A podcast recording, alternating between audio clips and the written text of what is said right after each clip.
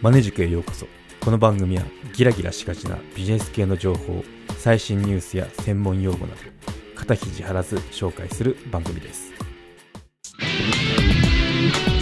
ポッドキャストの始め方音声コンテンツの作り方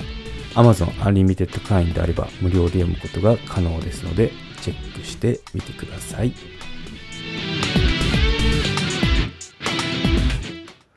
はい、今回は KDDI の社長記者会見で逆に交換っていうことを取り上げてみようと思います。はい、KDDI の電波障害ですね。うん、通信、電波障害というか通信障害ですね。で、社長の記者会見でいつもと違う反応が起きてるなっていうので面白いなと思って、面白いなって、まあ面白がっちゃいけないんですけど、取り上げてみようと思いますね。はい。そうですね。うん。なんか記者会見の場合、場面っていつもこうマスコミの公開処刑の場な感じがしてたんですけど今回っていうのは逆にこうあの会見をした後からこのネットのネット民ですねネット民のその印象が良かったっていう珍しいケースなんで取り上げてみましたねそうですねうんなんかどういったことかっていうとあのよく偉い人ってこう細かいことってなかなかあの把握してなかったりするじゃないですか。でなんか質問を受けた時にすぐこう側近の人に聞いてでそのままあのその回答を答えるっていうようなちょっと情けない風に映るようなあの記者会見っていうのが普通の光景だと思うんですけど今回の KDDI の件はなんかもうスパーンってこうあの記者さんが質問したことに対してで専門用語を交えてであのスパーンって返してるところが細かいところもこう把握しててあすごいなっていうので好感好印象を与えてますね。うん、そうなんでいつもと違うし逆に記者さんもこうタジタジだったりするような場面もあってあのなんかこういう風なリーダーとか経営者のもとで働きたいなって思えるような会見でしたね。はい。ということで、うん、そうですね。まあ、記者会見どんなのだったのっていうのを抜粋すると、まあ、あの、そうですね、今回の障害原因っていうのは、まあ、2日未明に行ったメンテナンス作業の平、平じゃない、トラフィックルート変更をしたために故障が発生したとのことでしたね。で、ボルテと言われる交換機でトラフィック服装が起きたためということで、まあ、なかなかこう専門用語が入ってるんで、あの、難しいんですけど、特に服装ですね。服装ってどう書くのって言うと、あの、例えらんないな。服装って言います。あの、英語だとコンジェスト。で、簡単に言うと混雑ですね。うん、トラヒックの混雑が起きたためですね。言い換えれば。はい。そう。こういったなんかこう、言葉の選び方っていうのもなんかこう、専門的だなっていう印象を与えたと思いますね。はい。で、あと、私好きなのが、トラフィックじゃなくて、トラヒックって、あの、説明資料に書いてるのがなんか可愛いなと思いましたね。はい。うん。そうですね。で、今回の障害により、運営する au や回線を利用する MVNO ですね。あの、格安 SIM とかそんなやつですね。の有給モバイルなどを合わせて最大で、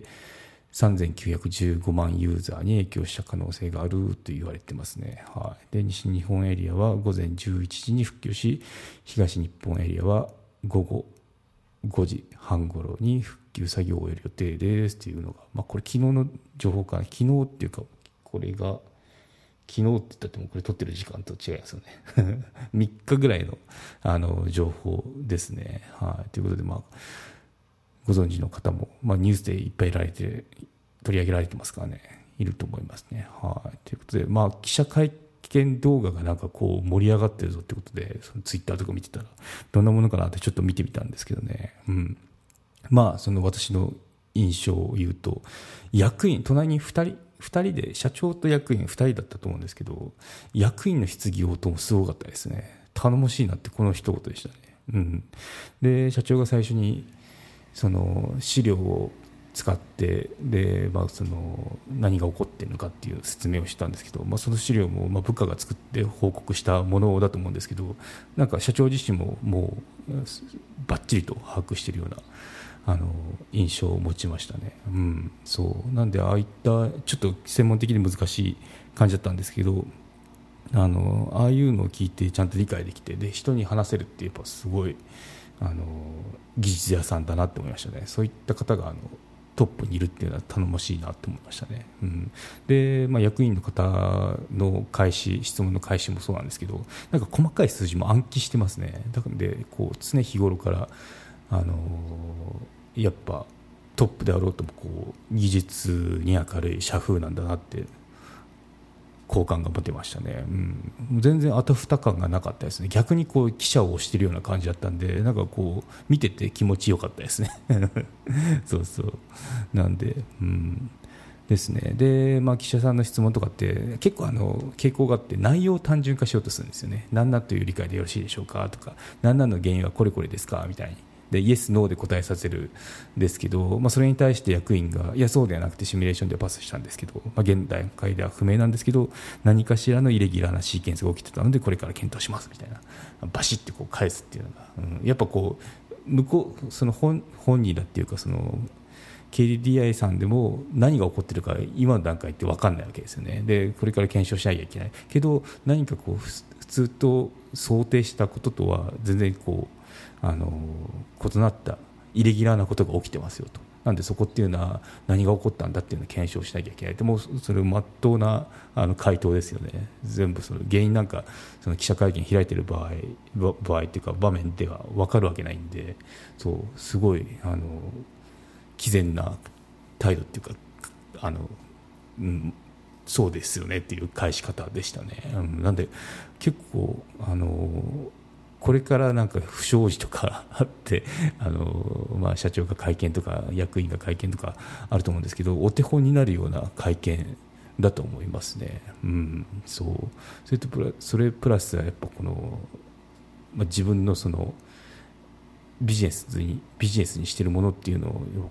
細かいところまでこう把握しなきゃトップはいけないんだろうなっていうところも思いましたねなんかあるべき姿を見たって感じですね。はいですね、まあ、ここで思うことなんですけど、うん。まあ、日本っていうか、うん。まあ、日本のことを言いますか。日本だとなんか偉い人細かいこと知らない傾向がありますよねっていうのは思ってたんですよね。そう。ででもその以前勤務してたその海外の会社なんですけど、まあ、役員とか見ててでも、まあ、総じて日本と同じ傾向かなっていうのは思いましたね。うん。そうやっぱ上に行くにつれて細かいなんだろうこうタスクレベルのことってさすがに分かんないんですけど、うん。まあ、でもこう特定のやっぱ専門家なんでそこの専門分野はすごい深いみたいなあの凄まじい知識量だなっていうのは思いましたね。なんでこう日日米なんですけどちなみにその海外っていうのは。日米そんな差がないかな、まあ、若干こうアメリカの方があのなんだろう専門分野って言ったらすごい深いかなって思いましたね。日本ってなんかこうあの総合的なバランスの取れたような感じがしますね、うん、まあ、この一般論ですけどね。はい。うん、そう。なんで、まあ、社長って細かいことを知ってるかっていうと、まあ、別にそこって求められてないよっていうようなとこも同じでしたね。日米で、うん、まあそうですもんね。っていうのはあのやっぱこの普段その経営側じゃない人の視点と、まあ、経営者の視点だとやっぱ違っててあの組織をマネージメントする能力とかあと資金をと資金を調達か調達する能力っていうのが経営陣あの特に社長求められるんでなんかもうそこっていうのは別に例えばなんかこう電話の会社だから電話に詳しいとかそういうなのでもないんですよね、うん、だだけどこの外から外野から見てると電話の会社の社長だったら電話のことに詳しくて当たり前じゃないかみたいな風な期待値ってありますよね、うん、そうですね。うん。そう。まあ、例えば飲料会社が根っからの飲料好きとかで素材とかめっちゃ詳しいとかっていうのをまああの実際そうなのかもしれないですけど期待したとしたってもそこじゃないよっていうところですね、うん、そう飲料だろうが染料だろうが売っているもの自体ってあまり関係なくてそれよりか組織をまとめる力とか資金調達とかあと経営力っていうのが問われて社長になってるわけなんで、うん、あのそれが普通なのかなって思いましたね。うん、そう。その点この KDDI さんはあのもうさん付きですけど あの技術に明るい方がトップになられてるってことでなんかこう頼もしいなって何回も頼もしいを言ってますけど 思いましたね。はい。ですね。なんかあるべき姿っていうのを見ました。はい、はい、というわけで今回の KDDI の社長記者会見で交換についてのまとめにいきましょう。はいまとめです。偉い人が取り巻きの助言を得ることもなく答える姿は頼もしい。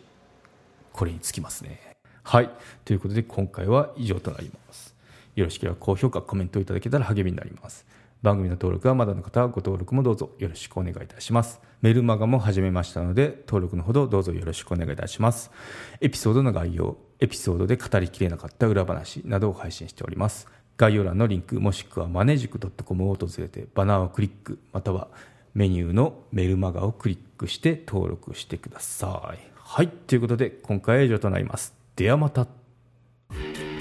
マネジ有料チャンネルのご案内をいたします。